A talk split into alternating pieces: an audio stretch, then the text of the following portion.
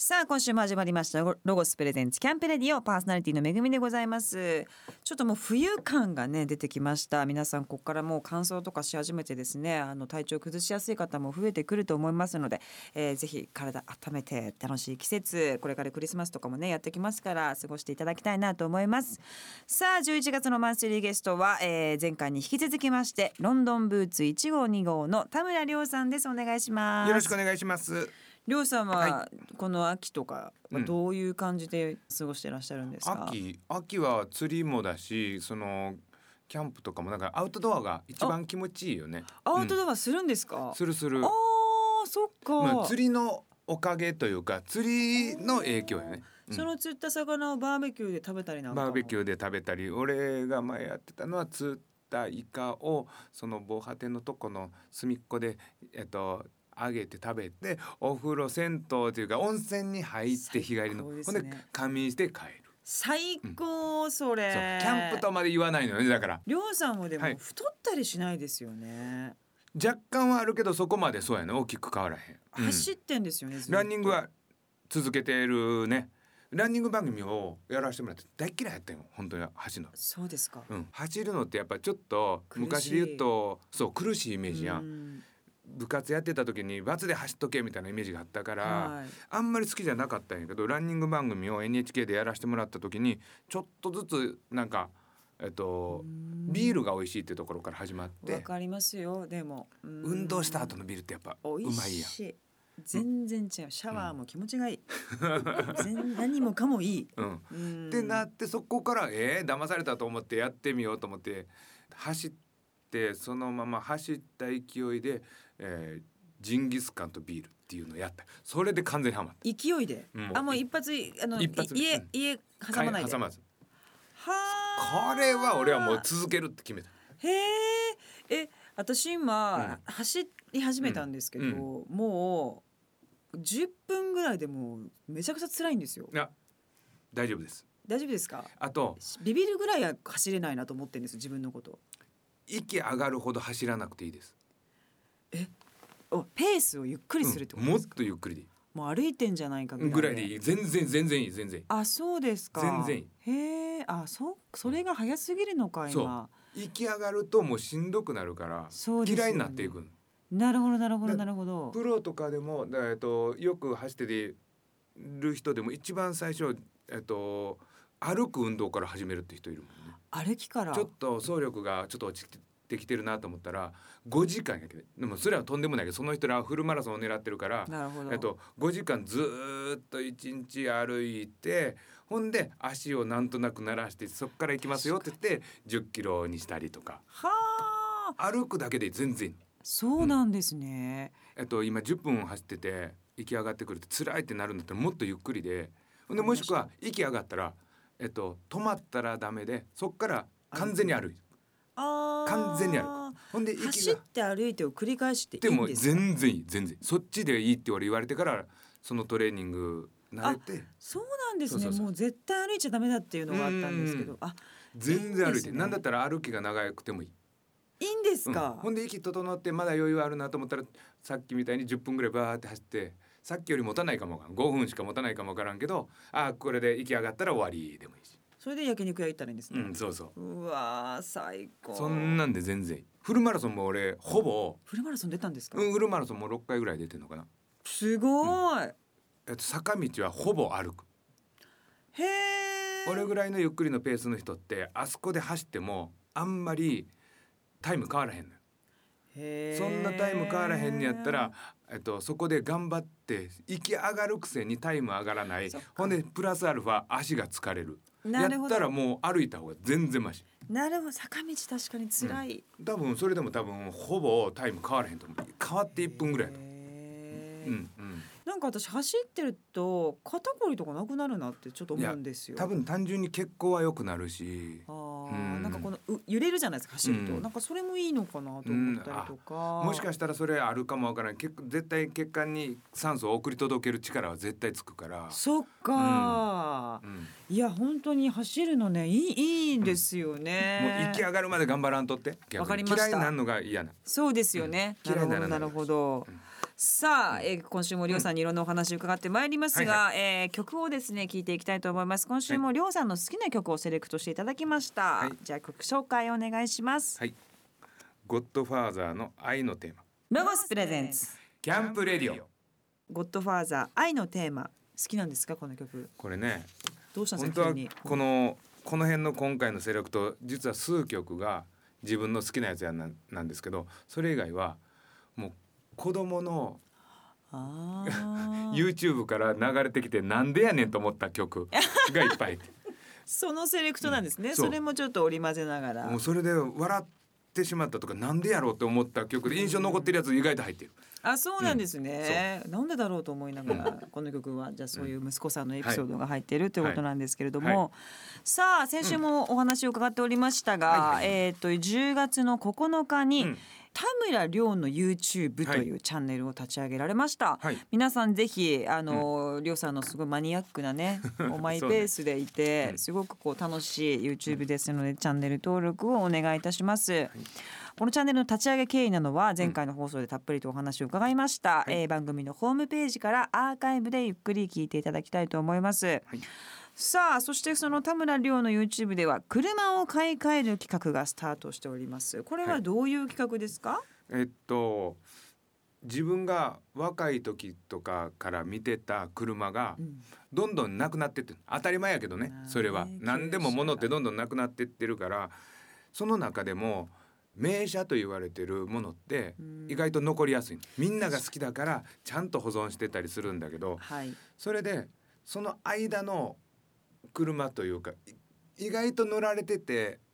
可愛かったりしたものなんですけどそういうやつがどんどんなくなってってんのよ。海外に持っていかれてたりもしくはスクラップになったり、うんスクラップってどういうことえっですか、と、それがここ10年ぐらいでその言ったら昔あった車が急に値上がりしだしてこれなんでやって話になってそわかりのます旧車ねポルシェとかめっちゃ高いですよねほんでなんでやっていう話になってそれがポルシェとかいいやつというかなんかめ911とかそうそう、んあの辺なんて名車やん名車やから玉少なくなっててまだわかんねんけどあんまり名車と言われてないやつもどんどん上がってるへえなんでだろうそうやってなってた時にその25年ルールで海外の関税が安くなったりアメリカの関税が安くなって持っていかれたりうんあとエコカー減税で、あーえっと、車を入れたら、えっと、高く引き取ってくれてそれで、えっと、クリーンエンジンのやつとかに乗るとなんか補助金とかがあるからそうかでそこで引き取られたやつがどんどんスクラップにされたっていう噂があってなるほどそうねするとやっぱり玉がなくななっていっってきてへ値え段が上がっていると。今何乗ってるんでしたっけ何今今はあの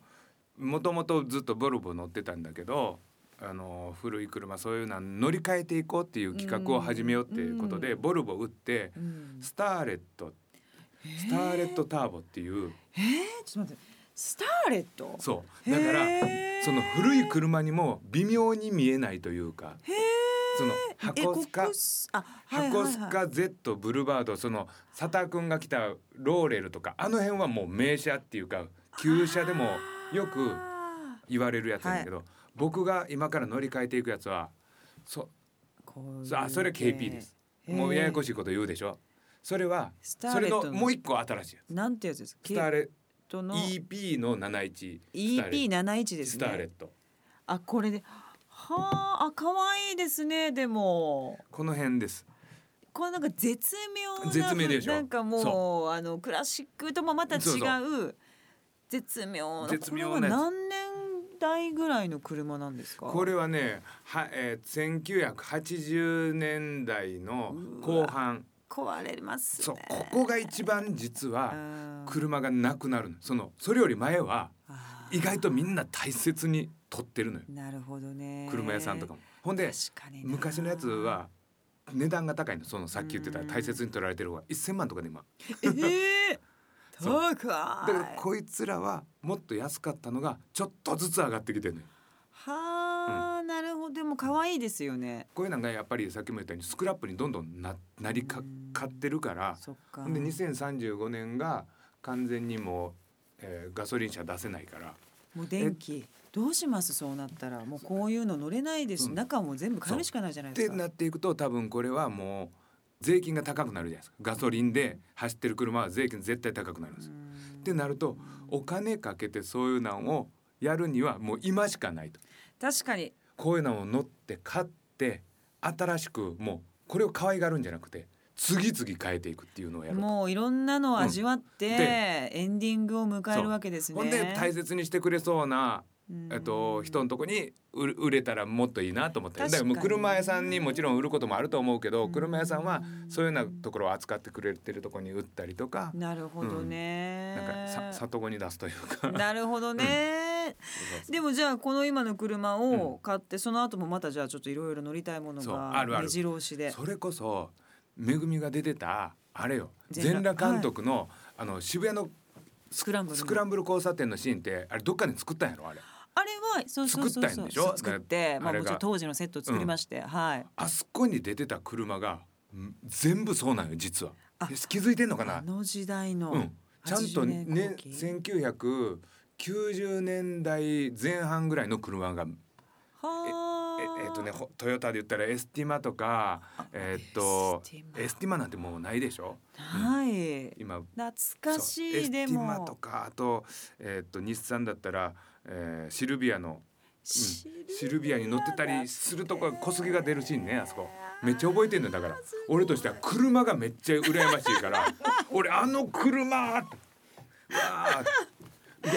そこか。すごい演。出なんよ実は。はあもう凝ってるわーと思ってなんか車大好き車屋さんみたいな人がうん今回コーディネートしてました、あそう私が乗ってるあの最後うん行く時も、うんうんそうあ赤の80年代のフェラーリでそうそうそうそう2000万ぐらいのやつだって言ってましたけど、うんあそう可愛かったですああれれも可可愛かったですねだから言ったら女の人のメイクもそうやんめっちゃ凝ってたやんめちゃ凝ってましたもううわ昔こういう人見たみねたいな前髪ちょろっとだけちょっと立ち上げてね、みたいなそうそうそうやってましたけどああいうのがめっちゃ細部にこだわりあって俺が見てたとこは特に車がたまんなかったのよあのシーンの。ああそうだったんですねほんであのスクランブル交差点だから車の量も多いやん。なのにやってたからすげえなあれと欲思うしいこれ欲しいって、うん、うん、そうちょうどりょうさんがもうバシッと来てるじそうゃあ年代なんだろのうな何はともあれっていう、えっと、車漫画があってその主人公が乗ってたシルビアが「あーん」って、はあでもな確かにうん今街を歩い見てても、うんその時の車ごそっと見なくなりましたねそう急にもうちょっと前見てたようなそ気うがすちるょけどこっといたんだってそれはなんかおじさんとかがずーっと変えてなく乗ってんやろなみたいなのあったでしょ今ないのなんでって言った時にえ高価減税でそれ引き取ってもらって今の燃費いいやつに変えるみたいなあーうんそういう動きが10年ぐらいここ10年ぐらいあったんやあったんですね、うんそうどうするんですかねもう2030年もうたもうよいよそうよいよなったらもうこれかややばいからすほんで別に今の電気の車が嫌いなわけでもないのよあディーゼそルとうでかすかクリーンディーゼルも俺好好きですか意外と好きなのああそうなんですねだけど乗れる可能性ってそれはだって後から乗れるやんいくらでもね、うん、だからうん乗りたいのすべて乗っときたい。なるほどね。いや私も旧車乗ってたんですよずっうんとうんうんね。でもやっぱもうもう本当に乗り換えたんですよ新しいやつに。もうね乗り心地よくそうてビビるやろ。もうね前の男に戻れないと同じで もういやねわかるもう悪いけどもう可愛いもう無理だなと思って。うん俺もだからあの、はいめぐみが見てたブルーバードから、はいそのボルボに乗り換えた時に、えなんて楽なん だそうもえ、ふうかたふかみたいな。 そう原始人がスマホ渡されたみたいな感じでそうそうそうなんですよね、その感じがもう戻れないですけどまあ可愛いですよね、うん、だけど今、スマホを捨ててもう一回その生活に戻るといいのよ。いいんですかいいのよ逆にあもうじゃあ最後やっとこうかないやマジでもうそうですね。 2030年になった時とか税金のこととかえらいことになると思うからそうですね今の方がまだチャンスあるよほんでまだ若いし、そうですね。 60でいけへんかもわからへんから無理無理です今かもしれへ んでわかりました。ちょっとじゃあもう一回昔の男戻りますわ。一度ね一度一度、い一度ちょっと戻ってみようかな。いはい。はい悪いよ。悪いね腰がね腰に来たりするんですよ 一緒ね 一。緒に一緒に沼津まで行きましたからあ、そっかマネージャーさんだ から乗り心地悪乗り心地悪いし、スマホいじろうと思ったら全然こんなんでい揺れる。ストレスたまんない。それさじゃあ助手席の人が休めないらしいのそう車って確かに昔そうやったじゃんそうでしたね助手席の人ってガンガンガンスマホとかもいじってないから一緒にし、えっ一と、緒でし音た楽を喋るかそれか周りの風景のことをやっ語る、うん今それしかないの、ほんでなるほどマネージャーがそこで仕事をしようとしてスマホをいじるが、うんガクンガクンなるから仕事ができないから気持ち悪くなっちゃうそうそう途仕中でね方なく俺と喋るしか三ない半期間あとすぐ聞くしここ右どっ ちナビがないからそうか、うん波がないんだうわーもうそれその脳みそもどうなのかなもう一回覚醒されるよそっかい面いい白いいですね一回そこに立ち返るのもいいかもしれませんね面白かった、うんさあここでまた一曲曲を聴いていきたいと思います、い曲紹介をじゃあお願いします、はい。ピーズのニューアルバム2021からさらばボディロゴスプレゼンツキャンプレディオ。お送りしたのはピーズでさらばボディでしたさあ、えー先ほどですね、えーからお話ししております、先週もお話ししました田村亮の YouTube のお話もありましたが、うんうんまあ、自由というか本当にマイペースにお好きなことをやっているイメージが以前よりもさらに強くなっている感じがはい。ありますが、またまたこう好きなことがお仕事になられたということで、釣り番組が3本 3本すごないですか釣り釣り専門チャンネル日本と地上波日本と BS にえっと BS でまあ原西さんとナイナイの岡村さんと一緒にやらせてもらう。楽しいただそれはあの年に2回とかそれぐらいやからそんあなー釣りビジョンも格付きとかやしでもいいですよね、本当好きなことが仕事になってそうるありがたいのよ本当にす。ごいだって、うん楽しいでしかないですよねそ釣りしてんですもんねう釣りしてるだからプレッシャーはあんねんけどめっちゃ。釣れないといけないっていう、うん、釣れない時の日本撮りなんて拷問よ。まあ、地獄ですね、うん確かにそうよですよね釣れませんでしたっていうね、うさぎとここ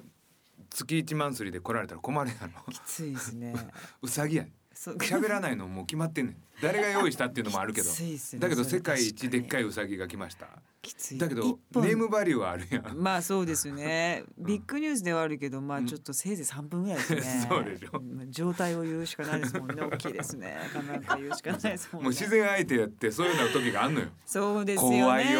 よりょうさんのせいじゃないですけども、うん怖い空気は地獄ですよね。怖きいっと。うんそして11月7日からマラソン番組「りょうというの静岡ゆるーく走りませんか」うんしずゆるしずいる。タイトルもまたいゆるいねい感じですね。そうそうそう。ゆうっていうのはどなたと中村優ちゃんって。ああ、うんなるほど。じゃあお二人でずっと走二る静岡のいい、ま、綺麗な街並みを。ほんでまた中村優ちゃんっていうのがあのもともと NHK で番組やらせてもらった時にその「ランスマ」って番組やったんですけどそこで「スマイルランナー」っつってその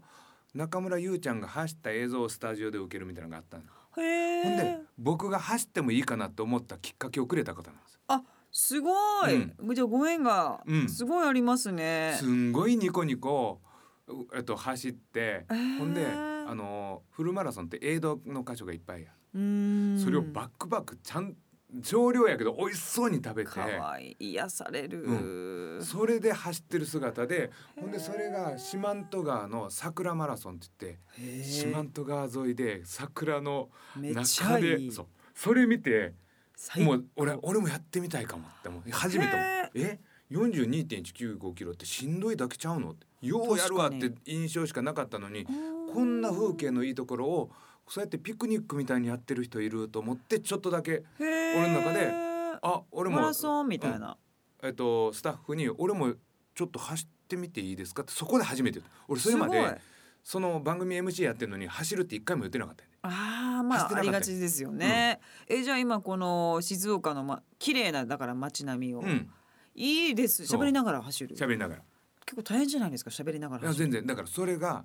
えっとゆるくそう緩くは喋りながら走っていいスピードに自分らで調整するから遅くていい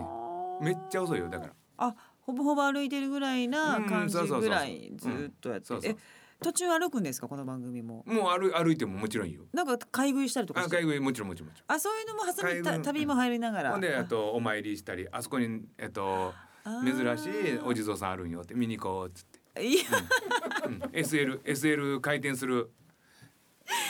ゆるいな SL とかいいな SL とかあの見に行く SL ないのに見に行く回転盤回転盤だけ見に行くターンテーブルってあるやんありますね DJ のねええええもともとはあそこから始まってるんやからっていう話を SL をの SL が一方通行やんそれを戻る時に逆に回すためのターンテーブルこういうことよっつってすごいでもそういう番組はいいですね、一本そういうのやりたいです一ね本俺ほぼそうやから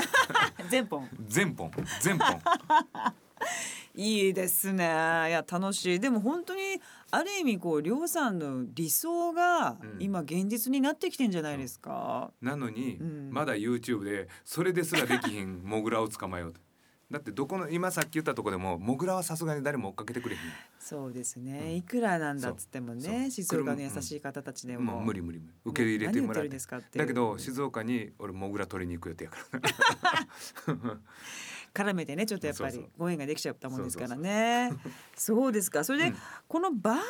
駅伝っていうのもやってらっしゃるんですよね、うこれは何なんですか これあのいつやろうな去年の去年だね去年の8月9日に本当はオリンピックの閉会式あーがある予定だった閉会式の前かな閉会式の時に男子マラソンがいつもあるのねうーんだから男子マラソンが、えー、と終わる日が8月9日やか8日やったの予定だったうんけどマラソンって初め東京で走るって言われてたのが途中で札幌走るって変わったじゃないですかなりまし暑たくなりすぎなてりましたなりましたほんで僕がそうやって言ってる時はまだ、えっと、いつになるかわからないっていう時だったんですけどそれでじゃあここがゴールになる予定だったところから札幌の公園通りうん公園通りってところかな、うん、ところがゴールになったんですよはー新しいコース。ここまでちょっとずつランニングでたすきをつないでいけないかなと思って。なるほど、東京から北海道まで、うんーそれで本当はもともと走るゴールする予定だった8月8日からうん俺が北側にむやみやたらに走って ほんでその時もうまだ緊急事態宣言とかもう人に接触するのはコロナの真っ最中で延期になってるわけやん。そうですよだねからたすきとかは人とかと一緒にできひんから一人でランニングほんでランニングのイベントも全部なくなってたのよ。そうでしたよね軒並みも全部なくなっ全てがて言ったら、えっと、ランニングチームで10人ぐらいとかで走るのもちょっとみんなやめとこうっつってあーできなくなってた、そっか看板とかに、うんえー一人で走ってくださいマスク着用で3メーター離れてくださいとかいろいろ書かれてたからそうですかどうやったらランニングする人たち楽しめるかなと思ってうんなんかないかなと思ってあ俺がこうやって走ってうんみんなそれに興味持った人がいたらそれをつないでってくれたらいいかなとそしたら一人でもできるやんう確かに確かに誰ともも会わずにできるやん。でもみんなでなんかやってうるんね、意識はありますそうかそらうね同時にはできへんけど一人ずつ参加できるやん、めちゃくちゃいいですね、と思ってやりだしたほんでこれこれこういう理由で走り出しました誰か北海道の方に向かって走ってくださいっていうのをざっくり、えっと、俺一番最初その新国立競技場からスタートして西郷隆盛さんのあはいの上野のはいはいあそこにはいはいここの写真と一緒に自撮りして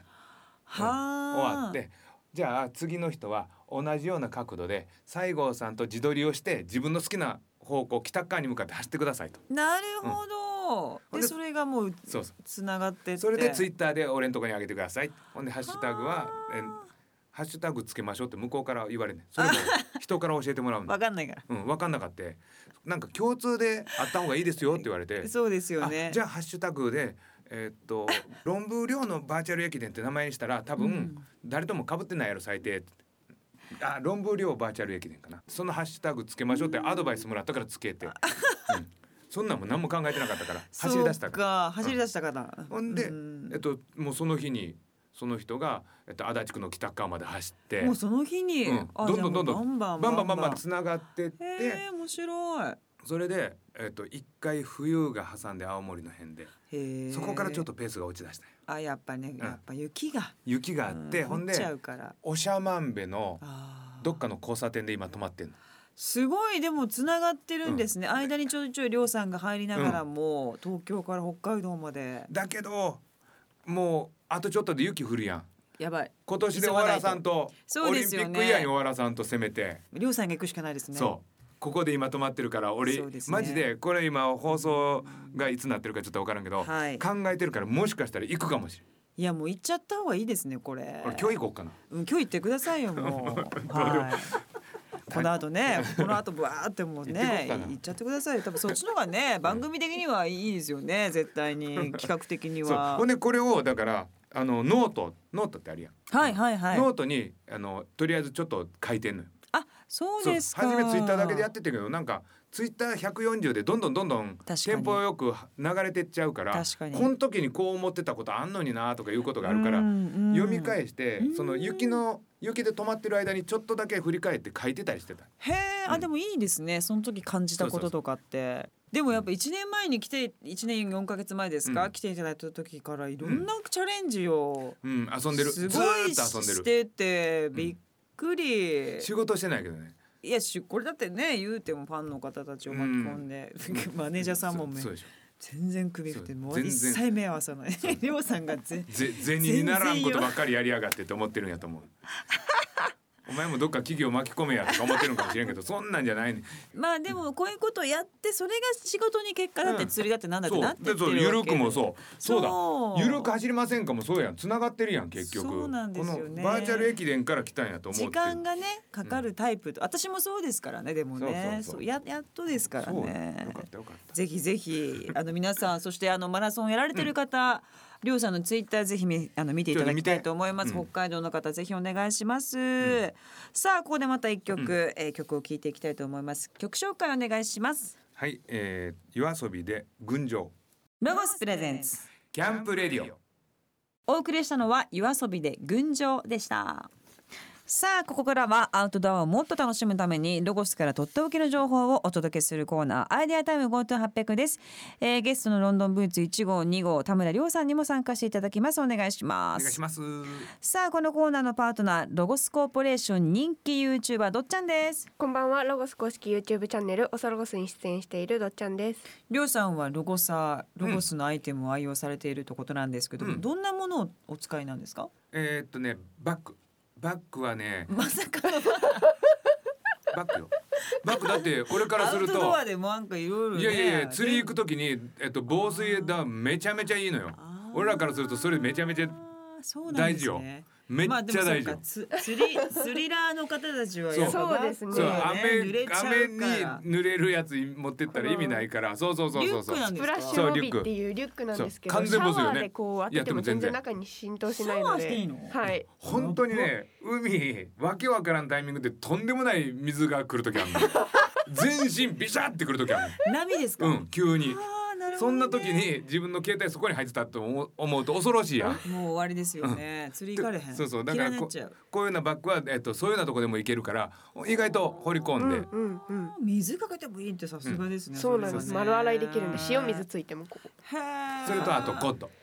あーありがとうございますコートコットとコットあの寝袋の下とかに引いたりするようなそうそうあーこういうのベッドみたいなこれめっちゃちっちゃくなってあーそれこそあのお尻直接座りたくないからそうんのまま、あうーん、寝れもするけどへーなんかその地味なのばっかりまま止まるっていうよりはうんへー多分りょうさんが持ってんのはそういう地味なのばっかりこのトラットキャンパスのポータブルアッセンプットベッドあが多分気に入ってくださってたやつですえこれってあれじゃあちょっと下から距離があるってことですかベれぐッらいドになるみたいなやつちょっとこれぐらいえあ前持ってきてくれたやつ、はいこれめっちゃいいよねめっちゃいすごいちっちゃくなります仕事場とかでもね、うんちょっと休憩あったらこれで寝て全たいぐらいそう本当に本当にほんでちっちゃいし、本当はこれで寝てたいぐ寝らいの心地も結構いいいでうすん、あこれはいいですねこいついい地べたじゃないからねだから意外とだからキャンプ用品っていうよりもキャンプ用品やねんけどどっか他に使い勝手がいいみたいなやつをだから俺確かに持ってんのよ。なんかすごいプロな感じがするプロいですいねや逆逆 お前キャンプちゃんとせえやっていう話やけどだけど違うその用品でいいやつを別に街で使ってもええやんなって感じうんうんよもちろんもちろんそんな感じ全然自由なん買でい物上手だわ、なるほど、さあどっちゃん、はい今週はどんなアイテムをおすすめしてくださいますか今日はロゴスの2022年来年の新商品のロゴスの森林クラフトスモーカーエミワをお持ちしましたんえ森林何エミはエミワっていう名何こ前れスモーをクスモーカーにつけてこの段ボールをこう組み立てるだけな名んですけど前がなんでそんな人みたいな名前なのそうレなんレミなんパンみたいな多分組み立てあるとわかレるんレですけどミパンみたいなことではないの。か知り合いのもと人もとロゴスのかまどあの、うんピザ焼けるかまどあるじゃないですか、うんそれにちょっと企画の人が遊び心で顔をつけてうん、可愛い顔をしてたんでそれをインスタでこう公募したんですよ名前を。名前をねしたら「エミ」っていうのと「わ」って驚いてる顔両方の表情があるんであーエミは「エミは」っていう名前になりました。平野レミに似てないようになかったね。レミレミはなんで結構社内では「エミはちゃん」って呼ばれてあこれが顔かそうなんですあなる目ほど目口ってあちょっとなる段ほボどールに一応されててなるほどなるほどスモーク。でこれをあそっスモちー側クにのね夫を下に入れて。へー燃えないんだそうなんですよ煙でいぶすような音訓っていうスタイルを取るのでえ、常に火はこういらないのめちゃでくちウッドだけ燃やしてこのお皿に乗せてその煙でこういぶすはあ、なるほゃいいど美味。しそういでそれこそウインナーいぶしてもいいですもんねうんめっちゃ美味しいですいいよウインナーチウイーンズナーやる。ウインまナたいいーとチーズは簡チーズ簡も単美に味しいですよほっとくだけなんで、すぐいぶすよ俺うは。ん、すぐいぶすよマジで。私もすぐイブしますよ好きです外行くとうん外行くとイブすいや家でもやっちゃってますあ家でもいぶすタイうん家もやプっちゃってまいいすですよねわかる俺庭でいぶすよ美味しい庭でもワいイぶンすと飲んよだりとかこれいいですね段ボール素材みたいな感じだけど、そうなんですな煙でいのぶすタでイプこうキッズがいるお家は段ボールに絵描いてもらってオリジナルのエミワあいいねを作ってもらったエりミとワかを、うあとは捨てる時もこう普通にゴミで出せるので、あ段ボ確ーかルでにこれ何回ぐらい使えるんですか。上手に使えば10回くらい使えると思い上ます手にね、は下い手に使うと。一回やね 一そ回うですねい一回で間違っちゃうとボーってボートやっちゃういからっちゃうねのでこれだからチップを下のそこのお皿に乗っけて、はいチップだとネックンでこう火が必要なので、うんウッドっていうこう固形のうん。へーちっちゃい棒があるんです、あ棒。棒のがそ棒そうなパんタでーすンもうそれをバーナーで燃やしてあバーナーそれを燃やしたやつをそこにめ入ちれゃるくちゃいい、えめちゃくちゃ簡単ですなるほど。なんかちょっとお家でね、はいお客さん来た時とかもちょっとこれパッうんおとしやゃってれね,、ですよね簡単だし、うんそしてね、うんうん盛り上がるし、 ソソーセージすぐソーセージぐらいぶすね。好きなんですよ。もうインナーはもう本当いぶしたら最フルコ高ース。ですよホンフルコース、ソーセージのフルコース をね、やっていきたいなと思いますけども、このエミはですが、いつから発売ですか？えっとですねこれは先行販売で11月の19日から販売されますクラフトスモーカーエミはですねエミワですエミはぜひ皆は様いチェックしていただきたいと思います、これは月刊ロゴスでもあはいるんです月か、刊ロゴスで私と上司が一緒に展示会場を旅しているやつなんですけど、うんボリュームの128.5っていう増刊号「たびたびあたしかです」っていうのに登場してます。うんこちらエミはもう、エミはもうエミはもう登場してますぜひチェックしていただきたいと思います,、はりょうさんどっちゃんどうもありがとうございまあしりがとうたございました。今日紹介したアイテムは番組ホームページでチェックしてみてくださいホームページのアドレスはキャンプレディオ .jp ですここでまたアウトドアにぴったりな一曲を、えー、りょうさんに紹介していきたいと思いいただきたいと思いますりょうさんりょうさんおかみかみりょうさん曲紹介お願いしますえーディープパープルでスモークオンザウォーター。ロゴスプレゼンツキャンプレディオ。お送りしたのはディープパープルでスモークオンザモーターでしたさあいろんなお話伺ってきましたえっ、とそろそろお時間になってしまいましたりょうさん告知がいっぱいありますよね YouTube と YouTube とじゃああのノートバーチャル駅伝のノートの方見てもらえると今までの流れがよくわかると思うんでそちらの方を、はいえー見てもらいたいなと思います。ぜひお願いします、はいそして田村亮の YouTube チャンネル皆さん登録もお願いいたしますさあまたぜひ亮さん、モグラ関連そのうモグラ捕まえたら来させて。もちろんですよナマズの方もうんぜひお願いします。で、はい回しといてくださいね、ちゃんと。おうん願いします。お願いします。ありがとうございま した。ぜひまた遊びに来てください。11月の月間ロゴスは香川県直島でサイクリング企画。素敵なロゴサー家族がロゴスの最新秋冬アパレルを着て直島を気持ちよく走り抜けます。親子やご夫婦友達とお揃いを楽しめるロゴスアパレル今年はどんなアイテムが登場しているのかチェックしてください詳しくはロゴス公式ホームページ月刊ロゴスをご覧ください今年もやります新春先取り福袋この企画は年明けの福袋が待ちきれないという方にロゴスが特別に用意したとってもお得な年内福袋企画です年明けすぐのキャンプで新しいアイテムを使いたい方はぜひ手に入れていただきたいです詳しくはホームページの特集企画をご覧くださいこの番組の過去の放送はラジオ日経番組ホームページのポッドキャストから聞くことができます www.radionickei.jp スラッシュキャンプレディオにアクセスしてくださいロゴスプレゼンツキャンプレディオパーソナリティはめぐみでした。